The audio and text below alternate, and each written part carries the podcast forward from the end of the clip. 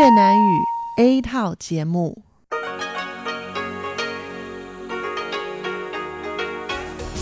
Đây là Đài Phát thanh Quốc tế Đài Loan RTI.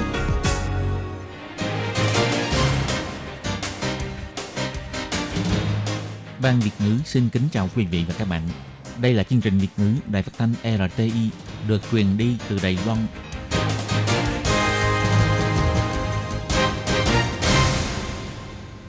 Hello, tôi Kim xin kính chào các bạn. Hoan nghênh các bạn đã đến với chương trình Việt ngữ ngày hôm nay của chúng tôi. Các bạn thân mến, hôm nay là thứ hai, ngày 17 tháng 6 năm 2019, cũng tức rằm tháng 5 âm lịch năm kỷ hợi. Chương trình Việt ngữ hôm nay của chúng tôi sẽ bao gồm các nội dung chính như sau. mở đầu là bản tin thời sự trong ngày, tiếp đến là chuyên mục bài chuyên đề, rồi đến chuyên mục tiếng hoa cho mọi ngày, chuyên mục tìm hiểu Đài Loan và sau cùng chương trình của chúng tôi sẽ khép lại với chuyên mục bảng xếp hạng âm nhạc.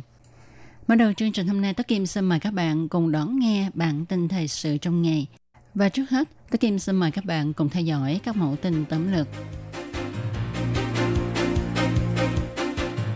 Bộ trưởng Ngoại giao Ngô Chu Nhiếp cho biết, nền dân chủ của Đài Loan uy hiếp thể chế cộng sản. Viện lập pháp lên tiếng ủng hộ chống sửa đổi luật của dân Hồng Kông thì phải đợi các đảng chấp thuận. Phòng chống dịch tả lợn châu Phi, Đài Loan chỉ còn 20 trại nuôi heo chưa thay đổi hình thức nuôi heo bằng thức ăn thừa. Phòng chống sâu ca mùa thu tiến vào giai đoạn 2. Ủng hộ Hồng Kông phản đối sửa luật dẫn độ, phụ huynh Đài Loan ủng hộ phụ huynh Hồng Kông. Vi khuẩn E. coli tại bãi bồi ven biển Cao Mỹ vượt quá mức cho phép. Và cuối cùng là tỷ giá hối đoái giữa đồng đại tệ và đồng đô la Mỹ. Sau đây tôi Kim xin mời các bạn cùng theo dõi nội dung chi tiết của bản tin thời sự ngày hôm nay nhé. Chính phủ Hồng Kông thúc đẩy chỉnh sửa dự luật dẫn độ đã gây nên làn sóng biểu tình phản đối của dân chúng Hồng Kông với quy mô lớn.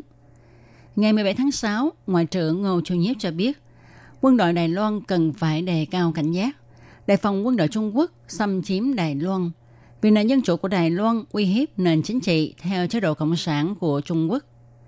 Ngoại trưởng Ngô Chiêu Nhiếp phát biểu tại hội thảo quốc tế nguy cơ của nền hòa bình châu Á – tránh đi vào con đường chiến tranh cường quyền. Mặc dù Đài Loan nỗ lực trở thành sức mạnh lương thiện và là một đối tác có cùng quan niệm với các quốc gia lân cận, nhưng Đài Loan và các quốc gia trong khu vực vẫn sống trong sự uy hiếp cả về mặt quân sự và an toàn phi truyền thống. Đây là sự cạnh tranh giữa sự độc tài và dân chủ.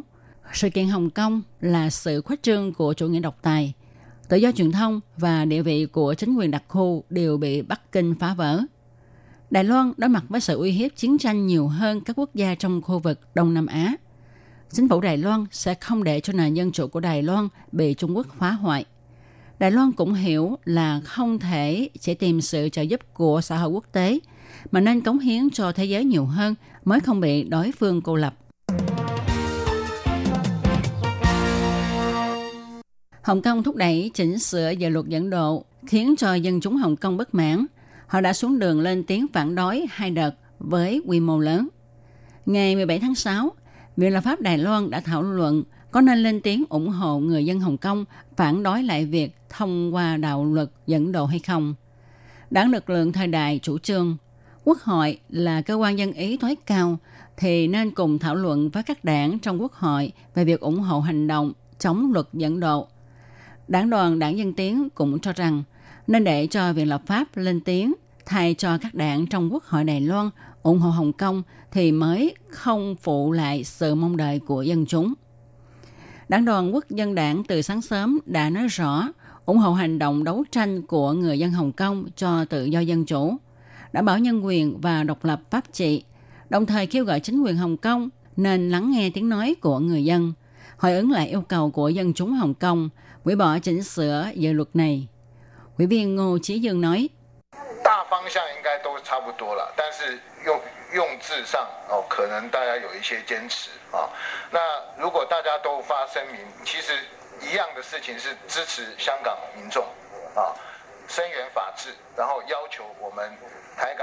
Về phương hướng thì giống nhau, nhưng về dùng từ biểu đạt thì có khác đôi chút, có tí kiên trì, nếu mọi người đều lên tiếng thì thực ra cũng cùng một sự việc là ủng hộ pháp trị, yêu cầu xây dựng tương trợ tư pháp, đại khái là ý này.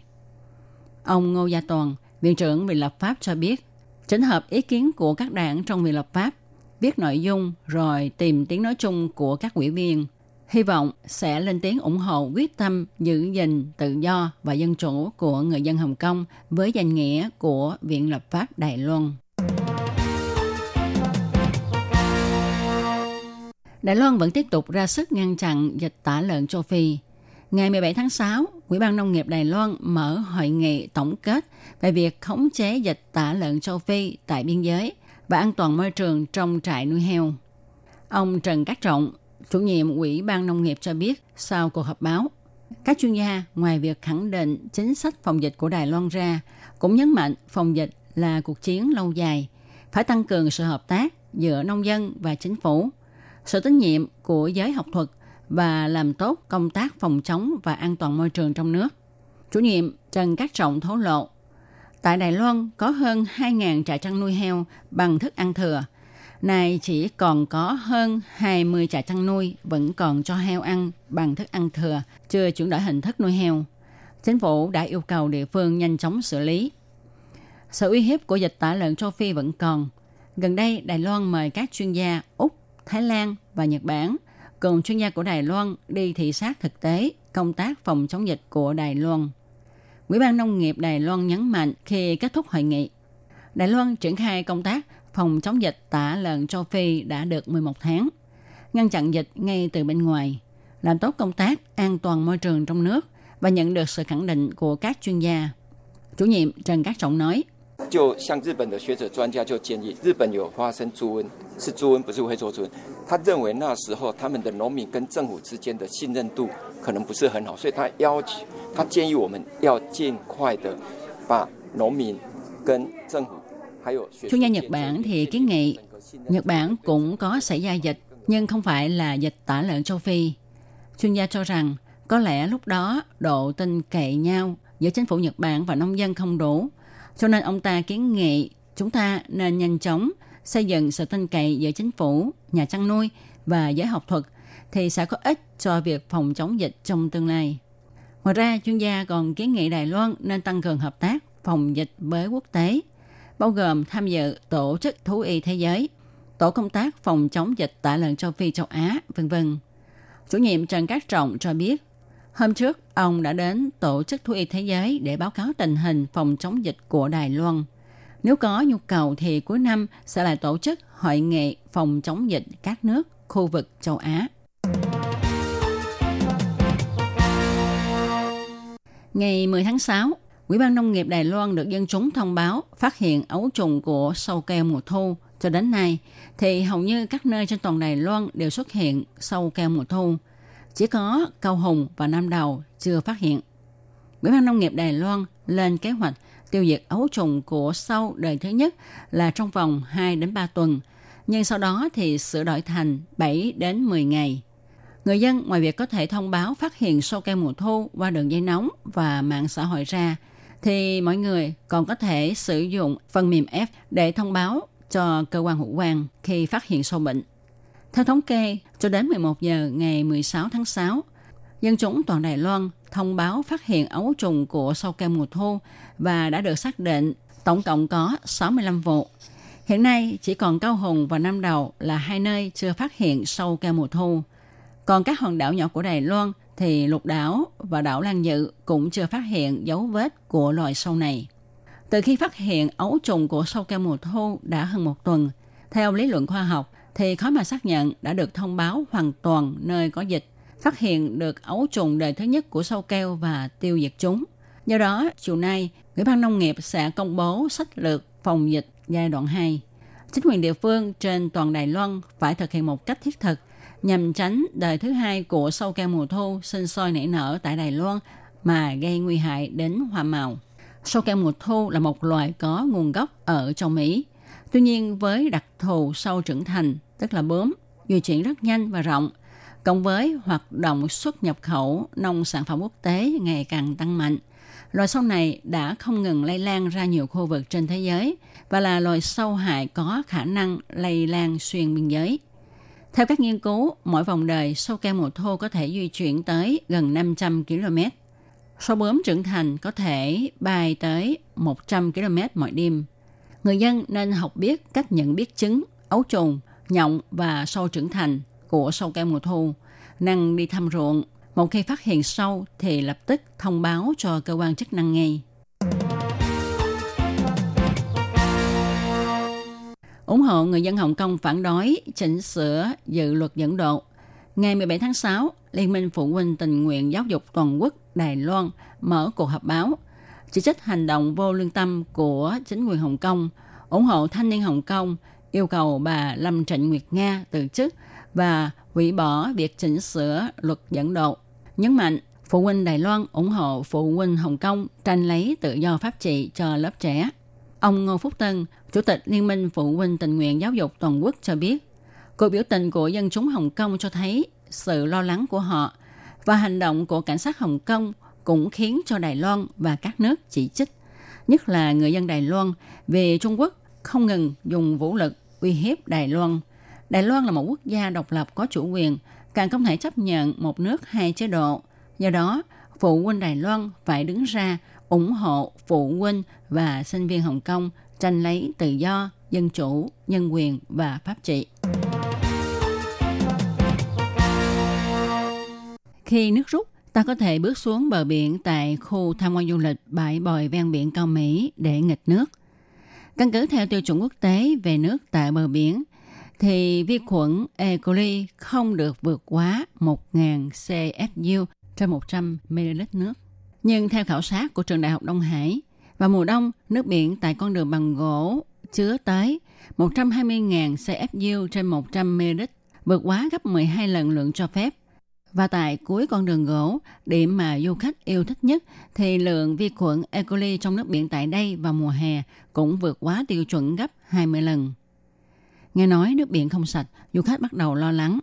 Bác sĩ Hồng Đông Vinh cho biết, nếu uống nhầm nước này thì có thể sẽ gây ói, tiêu chảy dữ dội, gây tổn hại cho nội tạng. Mỗi năm, khu bãi bồi ven biển Cao Mỹ thu hút 3 triệu 500 lượt du khách trong và ngoài nước.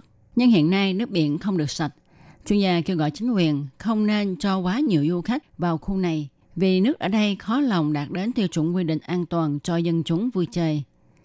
Chính quyền thành phố Đài Trung sẽ lập bản cảnh báo, nhắc nhở dân chúng không nên uống nước biển khi đến đây vui chơi.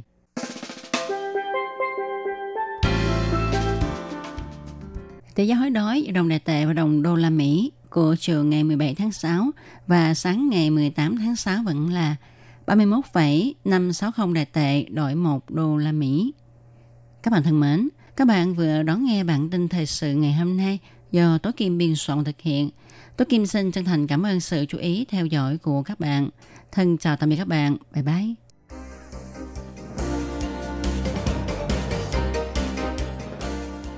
Xin chào quý vị và các bạn khán giả thân mến. Chương trình phát thanh tiếng Việt của Đài Phát thanh Quốc tế Đài Loan RTI được truyền thanh 3 buổi tại Việt Nam. Mỗi buổi phát 1 tiếng đồng hồ. Buổi phát chính vào lúc 6 giờ đến 7 giờ tối hàng ngày giờ Việt Nam qua tần số SW 9425 kHz với sóng dài 31 m. Buổi phát lại lần thứ nhất vào hôm sau 9 giờ tới 10 giờ tối Việt Nam qua tần số SW 9625 kHz với sóng dài 31 mét bị phát lại lần hai vào hôm sau 6 giờ đến 7 giờ sáng giờ Việt Nam qua tần số SW 11.655 kHz với sóng dài 25 m. Ngoài ra, tại Giang Nghĩa, Vân Lâm và Đài Nam có thể đón nghe chương trình phát thanh tiếng Việt qua tần số AM 1422 kHz vào lúc 7 giờ tới 8 giờ tối hàng ngày giờ Đài Loan và đón nghe chương trình giờ phát lại vào lúc 10 giờ tới 11 giờ sáng hàng ngày giờ Đài Loan qua tần số AM 1422 kHz. Và sau đây, xin mời các bạn tiếp tục đón nghe nội dung chương trình hôm nay.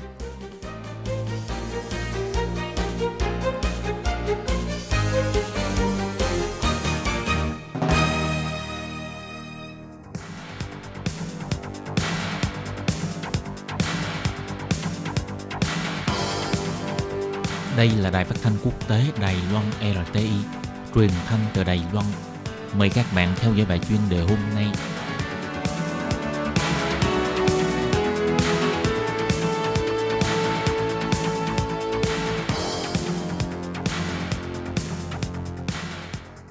Thúy Anh xin kính chào quý vị và các bạn. Chào mừng các bạn đến với bài chuyên đề ngày hôm nay. Chuyên đề hôm nay có chủ đề là Quốc tế quan tâm đến biểu tình chống đạo luật dẫn độ, nền dân chủ tự trị và địa vị kinh tế của Hồng Kông khiến nhiều người lo ngại.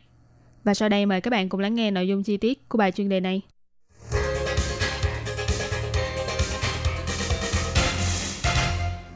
Việc chính phủ Hồng Kông đưa ra quyết định sửa đổi đạo luật dẫn độ để gặp phải sự phản đối quyết liệt của người dân Hồng Kông, khiến hơn một triệu người dân Hồng Kông xuống đường biểu tình vào ngày 12 tháng 6. Đây là cuộc biểu tình có quy mô lớn nhất kể từ năm 1997 đến nay. Phía cảnh sát và người biểu tình đã xảy ra một vài xung đột. Thậm chí cảnh sát đã dùng gậy để trấn áp và bắn đạn hơi cay để giải tán đám đông, khiến cho hơn 80 người bị thương, nhiều người bị bắt. Những việc này đã khiến cho xã hội quốc tế lo ngại về vấn đề nhân quyền và chế độ dân chủ tự do tại Hồng Kông. Vào ngày 9 tháng 6, hơn một triệu người dân Hồng Kông tụ tập trên đường để biểu tình phản đối việc chính phủ Hồng Kông sửa đổi điều lệ nghi phạm bỏ trốn đây là điều lệ mà Hội đồng lập pháp Hồng Kông vốn định thông qua vòng 2 vào ngày 12 tháng 6. Lần sửa đổi điều lệ này của chính phủ Hồng Kông đã nhiều lần nhận được sự quan tâm của xã hội quốc tế. Sau khi những tiếng nói phản đối và làn sóng biểu tình ngày một cao trào, thì các nước càng quan tâm hơn đến thể chế dân chủ của Hồng Kông có thể sẽ bị phá hủy. Chính phủ các nước như Mỹ, Liên minh châu Âu EU, Đức, Anh, Canada, Úc và Nhật Bản đều lên tiếng bày tỏ khen ngợi và ủng hộ người dân Hồng Kông đã dám đứng lên để giành lấy tự do và quyền lợi của mình đồng thời kêu gọi chính quyền Hồng Kông và Bắc Kinh hãy tôn trọng quyền lợi đấu tranh và tụ họp trong hòa bình, gia tăng thêm đối thoại với người dân, tránh làm cho tình hình càng thêm căng thẳng. Ngày 13 tháng 6, Quốc hội Mỹ, Chủ tịch Ủy ban điều hành các vấn đề Trung Quốc của Mỹ, ông James McGovern và các nghị sĩ của hai đảng đã đề xuất lại dự luật nhân quyền và dân chủ của Hồng Kông. Luật này sẽ xem xét lại tình hình thực thi thể chế một nước hai chế độ tại Hồng Kông để đánh giá khu vực này có thực sự đạt đến tiêu chuẩn của một khu tự trị hay không. Căn cứ theo luật chính sách Mỹ và Hồng Kông năm 1992, Mỹ xem Hồng Kông là một khu vực thương mại và kinh tế hoàn toàn tự chủ, cũng tức là Hồng Kông không nằm trong phạm vi bị trừng phạt thuế quan trong chiến tranh thương mại giữa Mỹ và Trung Quốc. Một khi Quốc hội Mỹ nhận định rằng thể chế dân chủ của Hồng Kông diễn biến xấu đi, Hồng Kông sẽ bị ảnh hưởng bởi chiến tranh thương mại. Đây sẽ là một đòn mạnh đánh vào kinh tế của Hồng Kông. Ngoài ra, các nước khác cũng lo lắng cho những công dân đang sinh sống tại đây của mình, lo sợ rằng họ có thể gặp nguy hiểm nếu như dự luật này được thông qua. Mặc dù xã hội quốc tế lên tiếng ủng hộ người dân Hồng Kông, đồng thời chỉ trích chính phủ Hồng Kông trong việc vẫn cố gắng xúc tiến dự luật mặc cho sự phản đối gay gắt của dân chúng. Thế nhưng những tiếng nói đó vẫn có vẻ không có tác dụng là bao. Về sự kiện này, Thủ tướng Anh bà Angela Merkel cũng đã nhắc lại tuyên bố chung của chính phủ Vương quốc Anh và Bắc Ireland và chính phủ Cộng hòa Nhân dân Trung Hoa về vấn đề Hồng Kông. Nhưng từ năm 2017, Bộ Ngoại giao Trung Quốc đã công khai bày tỏ đó chỉ là một văn kiện lịch sử, không còn mang bất kỳ ý nghĩa thực tế nào. Còn về dự luật nhân quyền và dân chủ của Hồng Kông mà Quốc hội Mỹ đưa ra, thực ra đã từng được đề xuất từ năm 2017 sau cuộc gặp gỡ với lãnh đạo của phong trào chiếm lĩnh Trung Hoang. Thế nhưng sau đó thì không còn thông tin gì về dự luật này nữa. Phó giáo sư Trần Gia Lạc tại trường Hồng Kông Baptist University chỉ ra, do trình tự lập pháp khá phức tạp và rườm ra, phải qua nhiều cơ quan, tốn rất nhiều thời gian. Và nếu dự luật được thông qua, thì cũng chưa chắc có thể đả động được đến các quan chức cấp cao của Trung Quốc. Vì thế người Hồng Kông cũng đừng kỳ vọng quá ở những sự ủng hộ từ bên ngoài. Còn về phía Đức thì đã chuẩn bị sẵn, nếu như chính phủ Hồng Kông vẫn một mực thông qua dự luật này, thì Đức sẽ hủy bỏ hiệp định dẫn độ với Hồng Kông. Đây có lẽ là một biện pháp có hiệu quả hơn trong tình thế này. Giáo sư Lâm Hòa Lập của Trường Đại học Trung văn Hồng Kông phân tích trên đài CNN rằng sự đối lập giữa ý chí của người dân Hồng Kông và chính phủ của ông Tập Cận Bình càng lúc càng gay gắt. Ông Tập Cận Bình đang trong thế lưỡng nan. Một mặt là nếu như biểu tình tiếp tục, kinh tế Hồng Kông và Trung Quốc sẽ bị ảnh hưởng nghiêm trọng. Mặt khác, nếu như cuộc biểu tình này không được xử lý ổn thỏa, chứng tỏ ông Tập Cận Bình thiếu năng lực lãnh đạo có thể sẽ gặp phải nhiều phê bình hơn nữa từ trong chính nội bộ đảng của ông. Tổng thống Mỹ Donald Trump thì phản ứng khá cẩn thận trong sự kiện lần này. Ông Trump không tỏ ra lập trường mà chỉ nói rằng ông hy vọng và cũng tin rằng mọi việc sẽ được giải quyết. Gần đây ông Trump liên tục đưa ra những tin tức cho rằng có thể sẽ đạt được thỏa thuận trong chiến tranh thương mại giữa Mỹ và Trung Quốc.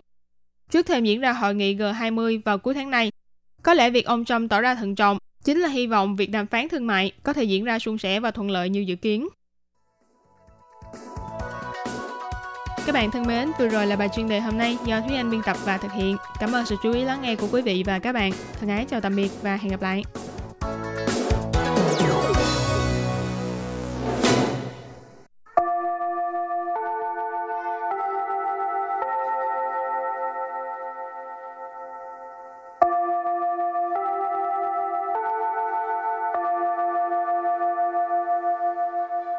Xin mời quý vị và các bạn đến với chuyên mục Tiếng Hoa cho mỗi ngày do Lệ Phương và Thúy Anh cùng thực hiện.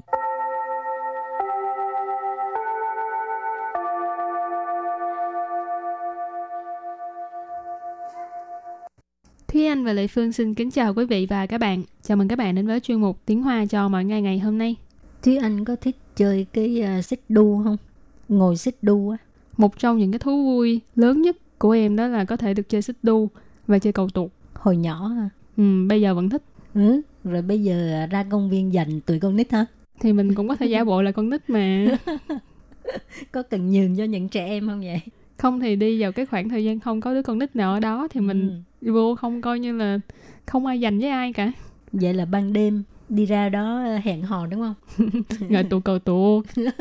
rồi hôm nay mình học hai câu. Câu thứ nhất, trẻ con đều rất thích đi chơi ở công viên giải trí trẻ em. Và câu thứ hai, và cứ chơi hoài không thấy chán.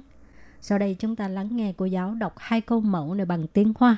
小孩子都很喜欢去儿童游乐场玩，而且总是玩不腻耶。Thúy Anh xin giải thích câu mẫu số 1. 小孩子都很喜欢去儿童游乐场玩。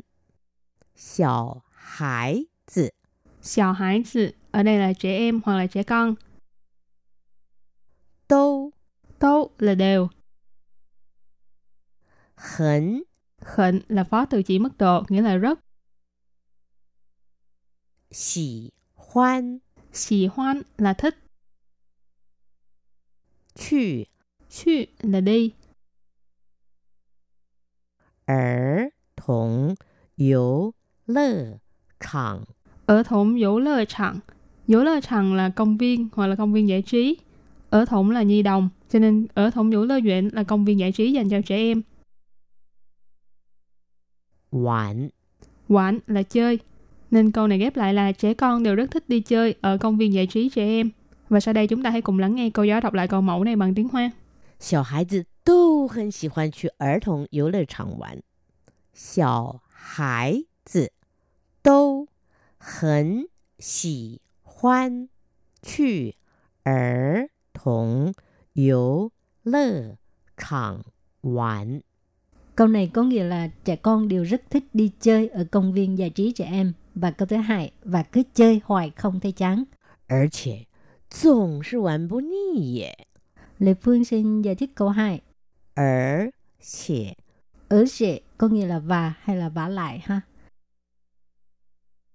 总是 Tổng sự tức là luôn luôn. 玩不腻。 Quán bú nị. Quán tức là chơi. Bú nị là không có ngán. Tổng sự quán bú nị tức là cứ chơi hoài không thấy ngán. Và sau đây chúng ta lắng nghe cô giáo đọc câu mẫu này bằng tiếng Hoa. 而且总是玩不腻耶，而且总是玩不腻 Yeah. Câu vừa rồi là và cứ chơi hoài mà không thấy chán. Sau đây chúng ta hãy cùng đến với phần từ vựng mở rộng.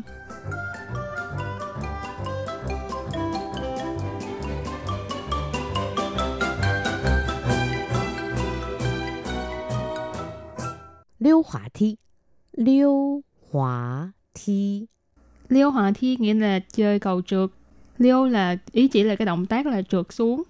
Hỏa thi, hỏa là trơn trượt hóa thi là cầu trượt hoặc là cầu tuột. Chiêu chen, chiêu chen. Chiêu chen có nghĩa là cái xích đu. Chiêu chiêu bản. Chiêu chiêu bản. Chiêu chiêu bản là ván bập bên. Pan phá giả. Pan phá giả. Pan phá chạ tức là cái không leo trèo ha. Và sau đây chúng ta hãy cùng đặt câu cho các từ vựng mở rộng. Từ đầu tiên là liêu hỏa thi, nghĩa là chơi cầu trượt. Và từ thứ hai là chiêu chiên, nghĩa là xích đu.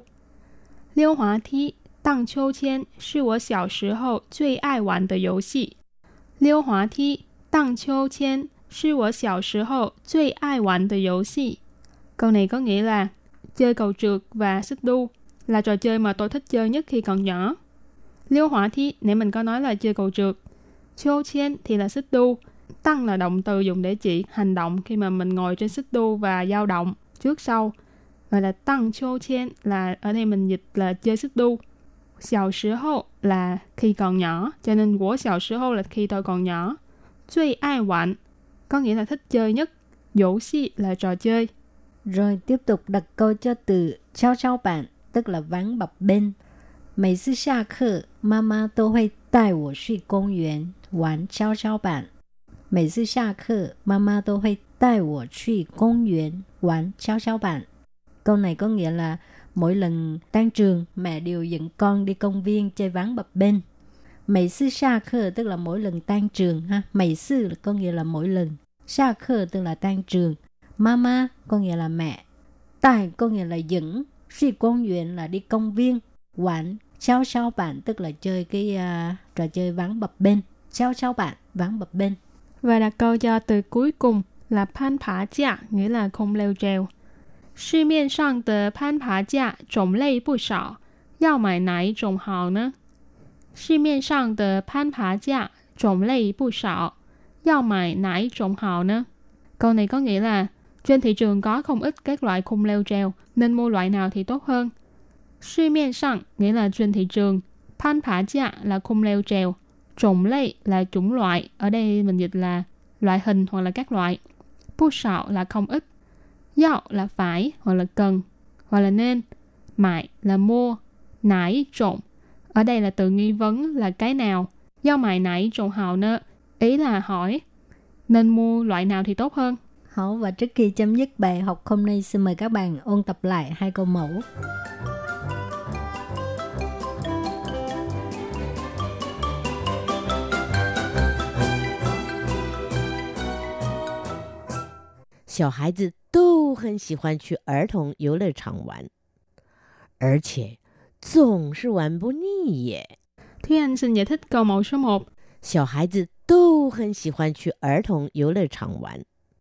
小孩子 Xào hải tử ở đây là trẻ em hoặc là trẻ con. 都 Tốt là đều. 很 Khẩn là phó từ chỉ mức độ, nghĩa là rất. 喜欢 Xì hoan là thích.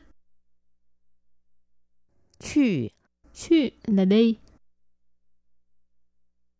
儿童游 乐场。 Ở thủng dỗ lơ trạng. Dỗ lơ trạng là công viên hoặc là công viên giải trí. Ở thủng là nhi đồng, cho nên ở thủng dỗ lơ duyện là công viên giải trí dành cho trẻ em.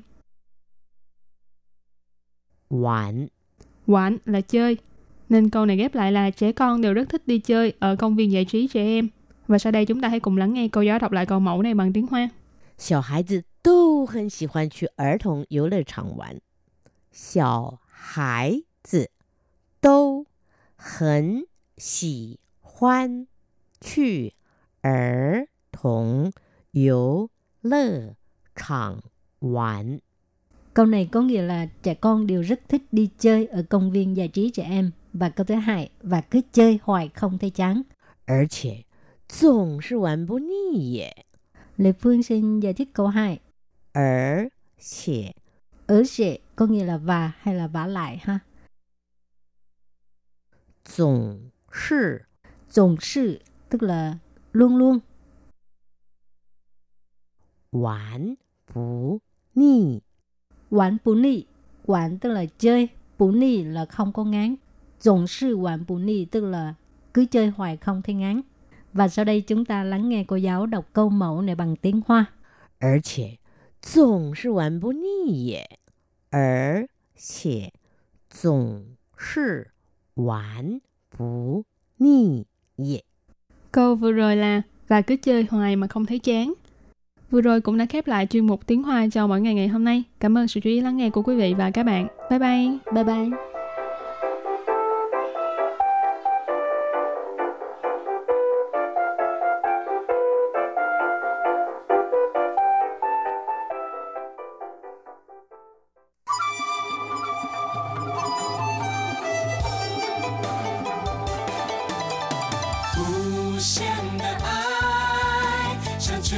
世界传开永恒的关怀，来自台湾之音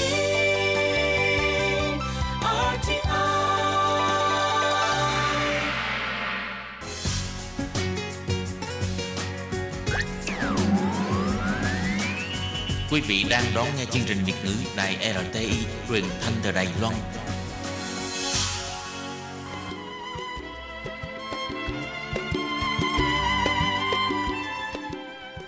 Xin mời quý vị đến với chuyên mục Tìm hiểu Đài Loan. Chuyên mục này giới thiệu về con người và đất nước Đài Loan. Hoan nghênh đón nghe.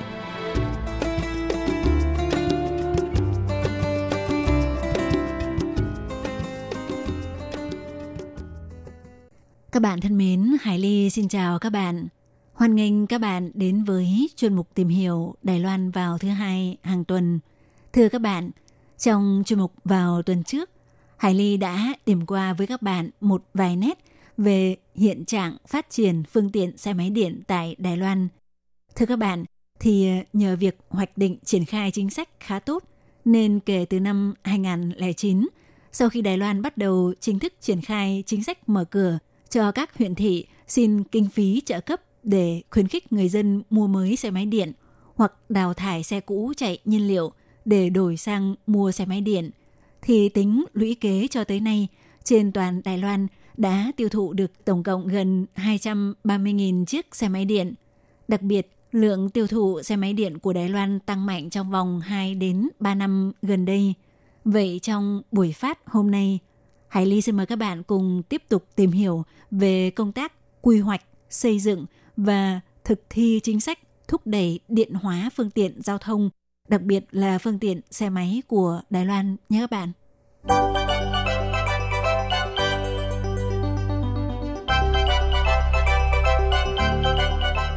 Thưa các bạn, để tiếp tục tìm hiểu nội dung liên quan thì ờ, Hải Ly xin được điểm qua những cột mốc chính trong lộ trình thực hiện triển khai chính sách phát triển xe máy chạy điện của chính phủ Đài Loan nha các bạn. Thưa các bạn, thì ờ, như Hải Ly đã giới thiệu với các bạn trong tuần trước, nếu nói đến thời gian manh nha sớm nhất, thì ờ, từ năm 1979, chính phủ Đài Loan đã thực hiện chính sách ưu đãi thuế cho các loại xe chạy điện. Ở đây là chỉ tất cả các loại xe cơ giới gồm xe hơi và xe máy – Năm 1992, Bộ Kinh tế Đài Loan ủy thác cho Viện Nghiên cứu Công nghệ và Công nghiệp Đài Loan nghiên cứu phát minh xe máy chạy điện. Ngày 30 tháng 9 năm 1995, Cơ quan Bảo vệ Môi trường của Đài Loan công bố những điểm chính về thi hành trợ cấp mua mới xe đạp và xe máy điện của Sở Bảo vệ Môi trường thuộc Viện Hành Chính. Theo đó, bắt đầu thực hiện trợ cấp cho người dân mua xe máy điện. Tiếp theo tới ngày 1 tháng 1 năm 1998, chính phủ triển khai sửa đổi nội dung điều 6 thuộc quy định tiêu chuẩn phát thải chất ô nhiễm không khí của phương tiện giao thông. Theo đó quy định, bắt đầu từ ngày 1 tháng 1 năm 2000, tổng lượng tiêu thụ xe máy điện của toàn quốc phải đạt được tỷ lệ 2% của tổng sản lượng sản xuất để tiêu thụ trong nước hoặc 2% của tổng lượng nhập khẩu trong năm đó của các hãng sản xuất xe máy.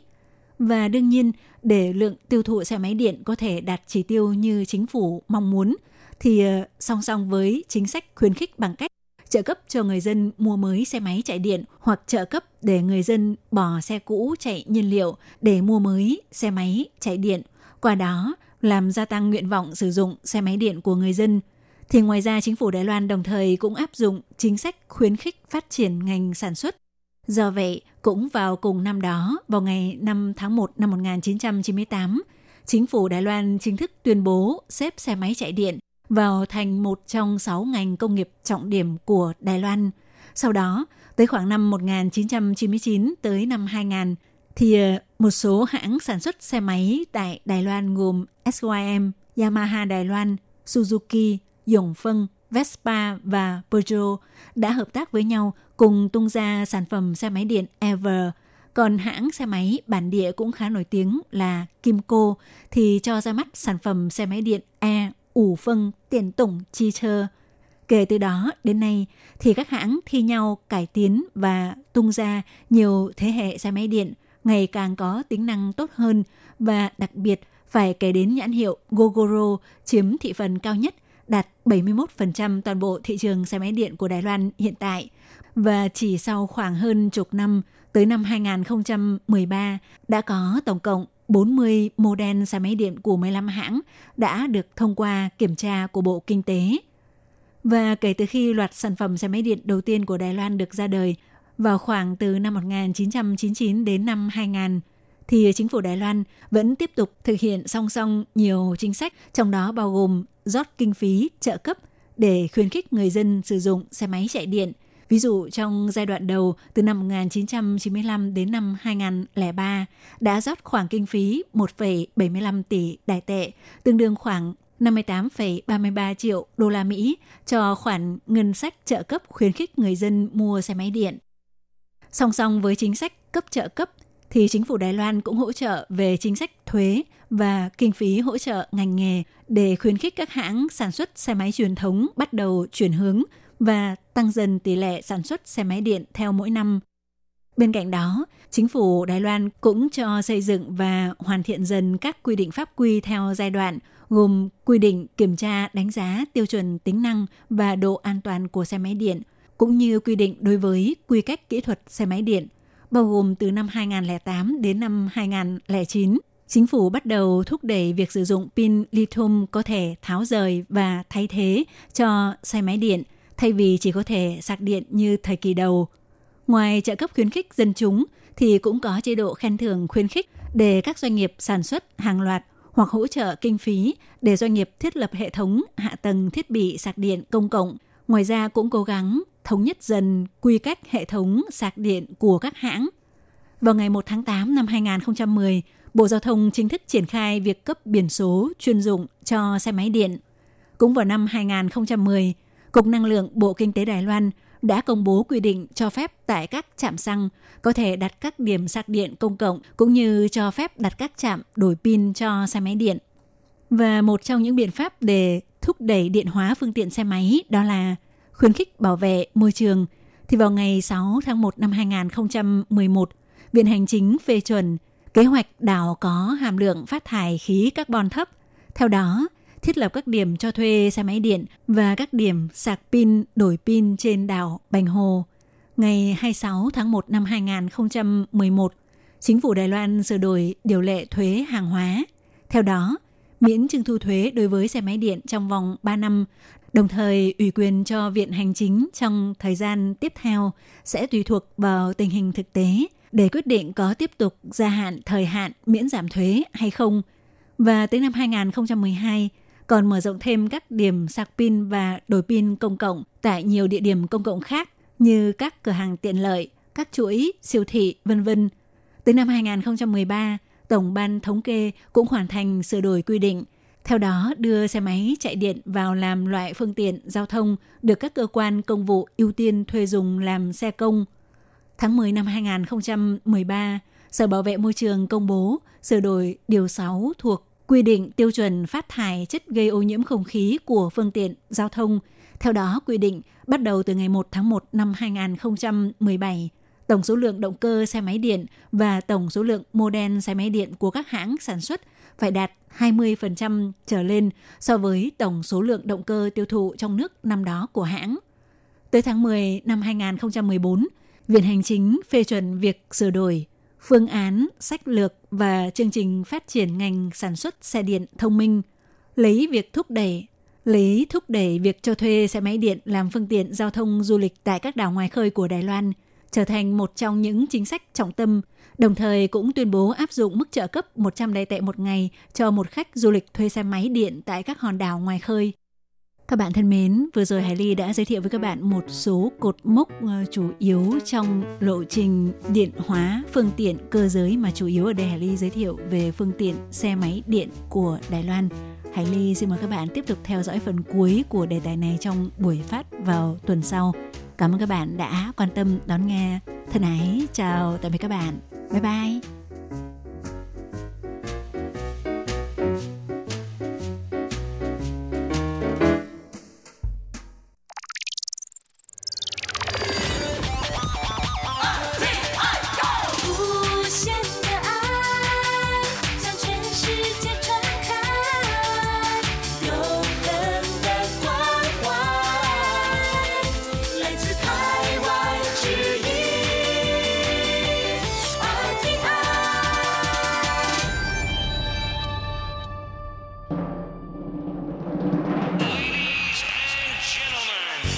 Đang đón nghe chương trình Việt ngữ Đài RTI truyền thanh từ Đài Loan.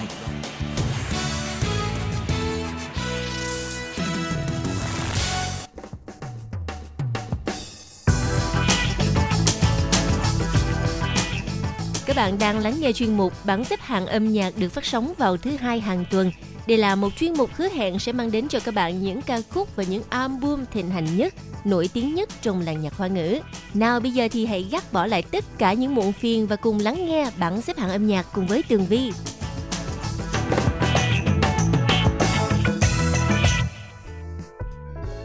Hello, chào mừng các bạn trở lại với 10 ca khúc hay nhất trong tuần. Và vị trí thứ 10 trong tuần này là một nữ ca sĩ rất mới, lần đầu tiên có mặt trong bảng xếp hạng. Lãnh Thiện, Lăng Đình với ca khúc mang tên Tự Chỉ Phòng Phòng riêng, mời các bạn cùng lắng nghe.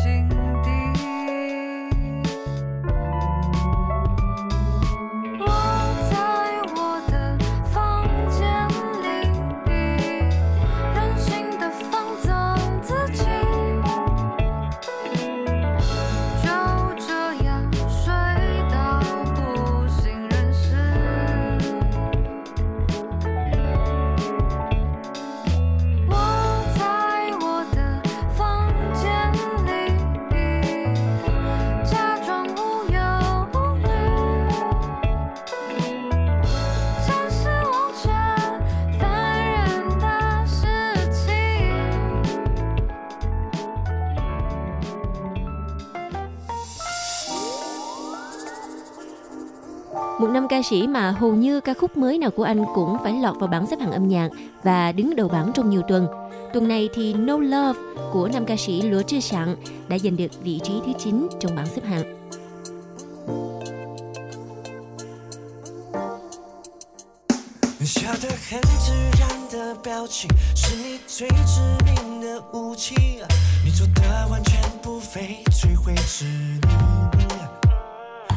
爱情最好是游戏，太认真你嫌太无趣，敢不敢陪你就当玩玩而已。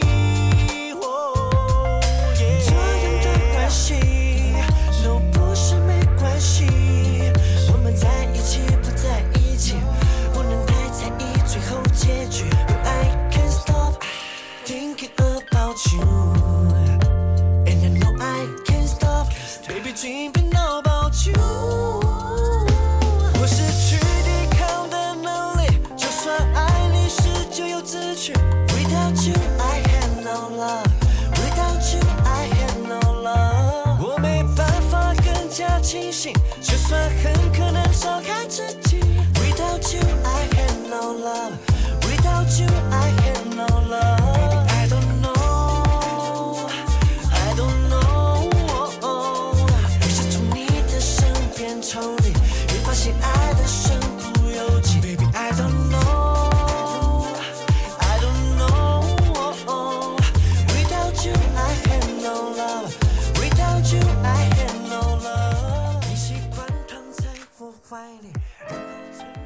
Nào bây giờ thì chúng ta hãy cùng bước vào thế giới ảo mộng trong ờ, ca khúc Rộn Hoa What You Talk với phần trình bày của nữ ca sĩ Wei Ru Xuan, Nguyễn Như Huyên.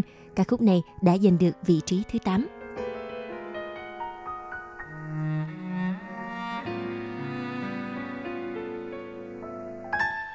把我们说过的话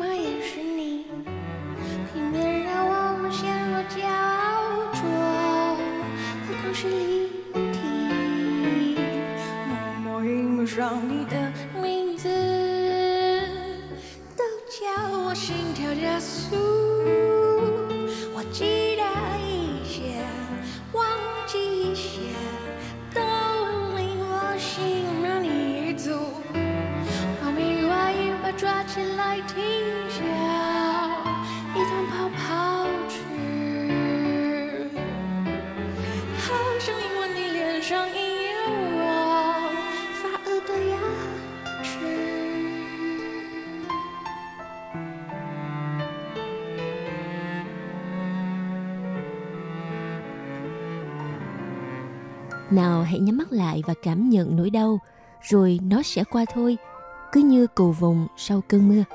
Mời các bạn lắng nghe ca khúc Cầu vồng sau cơn mưa, Ủy hô trà hồng với giọng hát của nữ ca sĩ Alin và ca khúc này đã giành được vị trí thứ bảy. 看似简单的疼痛，记忆中的午后，雨下着，忍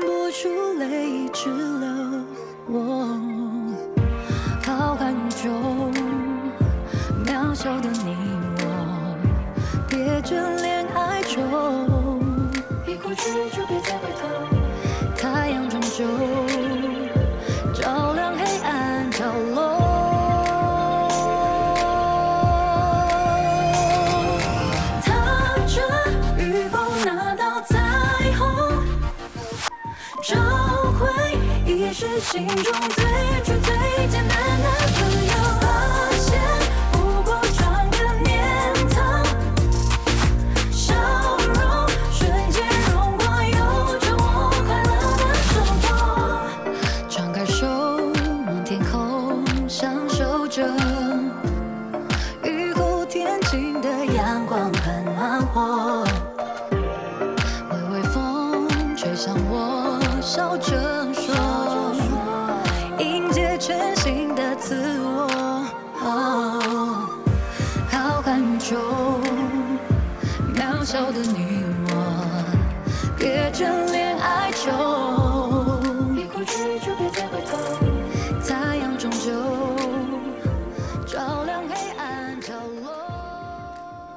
nào thì những bài hát của nam ca sĩ Hoàng Minh Trí, Hoàng Minh Chí đều mang lại những nụ cười cho khán thính giả.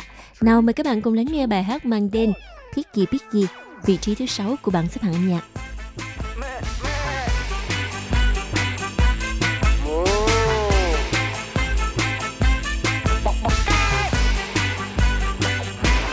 Red to one cheese, oxen milking, tiger go round, round, round like your darling.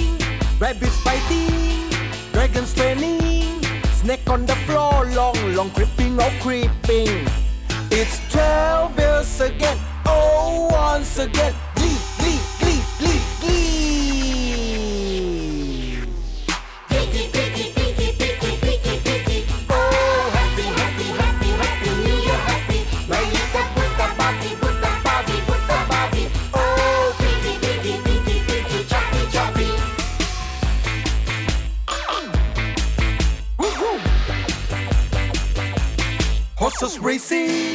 Racing, is counting, monkey banana, na jumping, jumping, roosters crowing, good on morning, dogs pee pee on the street, pig is still sleeping. It's twelve years again, oh once again, glee, glee, glee, glee, glee.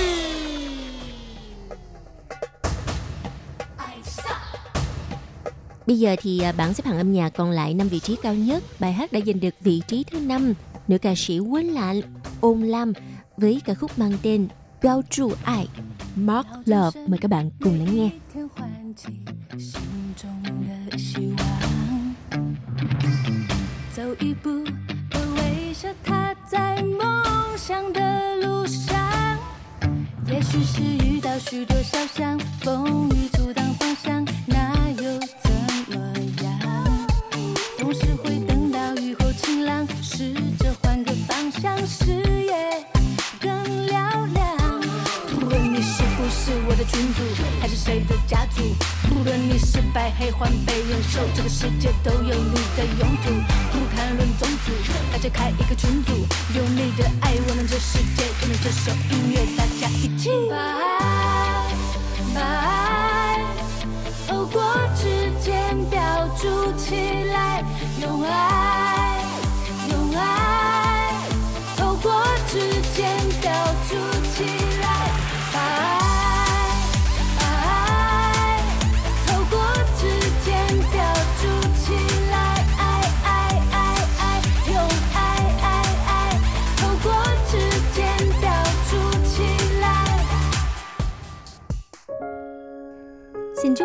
ca sĩ Thống Ly An, Đồng Lập An lần đầu tiên có mặt trong bảng xếp hạng mà đã giành được vị trí thứ tư với ca khúc mang tên Zai Jian Bù Jian. Hẹn gặp mà không gặp mời các bạn cùng lắng nghe.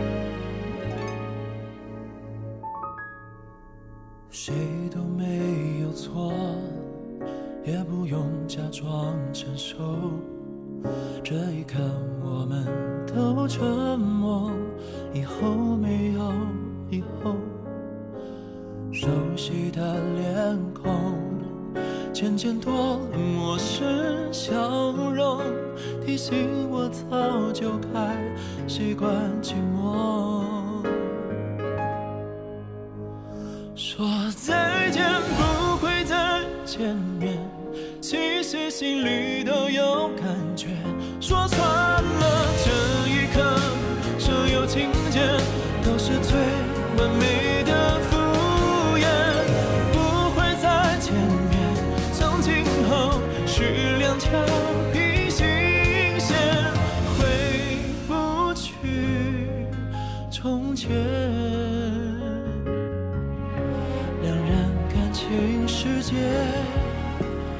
时候说再见。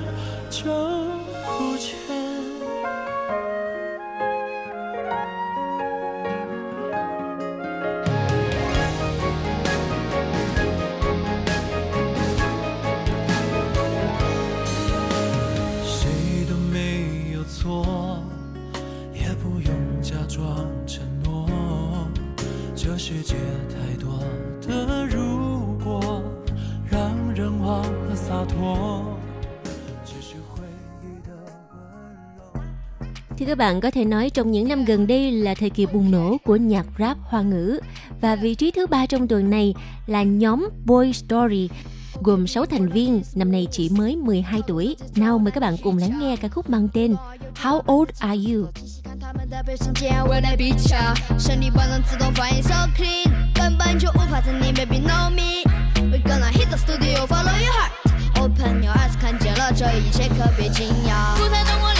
起，我 Cứ mỗi lần mà nghe nhạc thì à, thời gian nó cứ trôi qua nhanh gì đâu vậy đó. Bây giờ đã đến lúc Tường Vi à, phát ca khúc giành được vị trí thứ hai của bảng xếp hạng âm nhạc. Mời các bạn cùng thưởng thức ca khúc mang tên 我们不像我们 Unlike Us với giọng hát của nữ ca sĩ Tinh Tăng Đinh Đăng. 先对的我们，然后停下来，单纯因为 他会一直都在，才发现是一场误会。有一天他也能悄悄离开。时间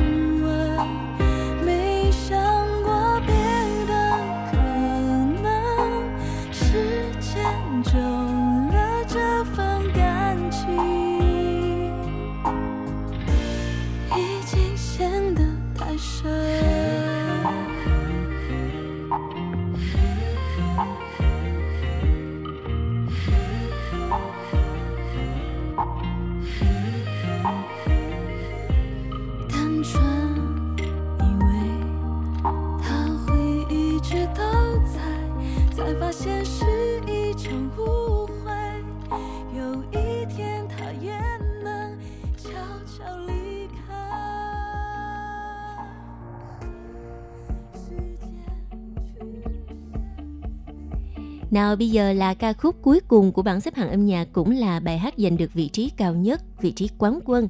Nam ca sĩ B Bi Su Jin với ca khúc mang tên If You Catch Me When I Fall. Và ca khúc này cũng đã tạm kết lại chuyên mục bảng xếp hạng âm nhạc. Từng Vi cảm ơn sự chú ý lắng nghe của các bạn. Hẹn gặp lại trong chuyên mục tuần sau cũng vào giờ này nhé. Bye bye.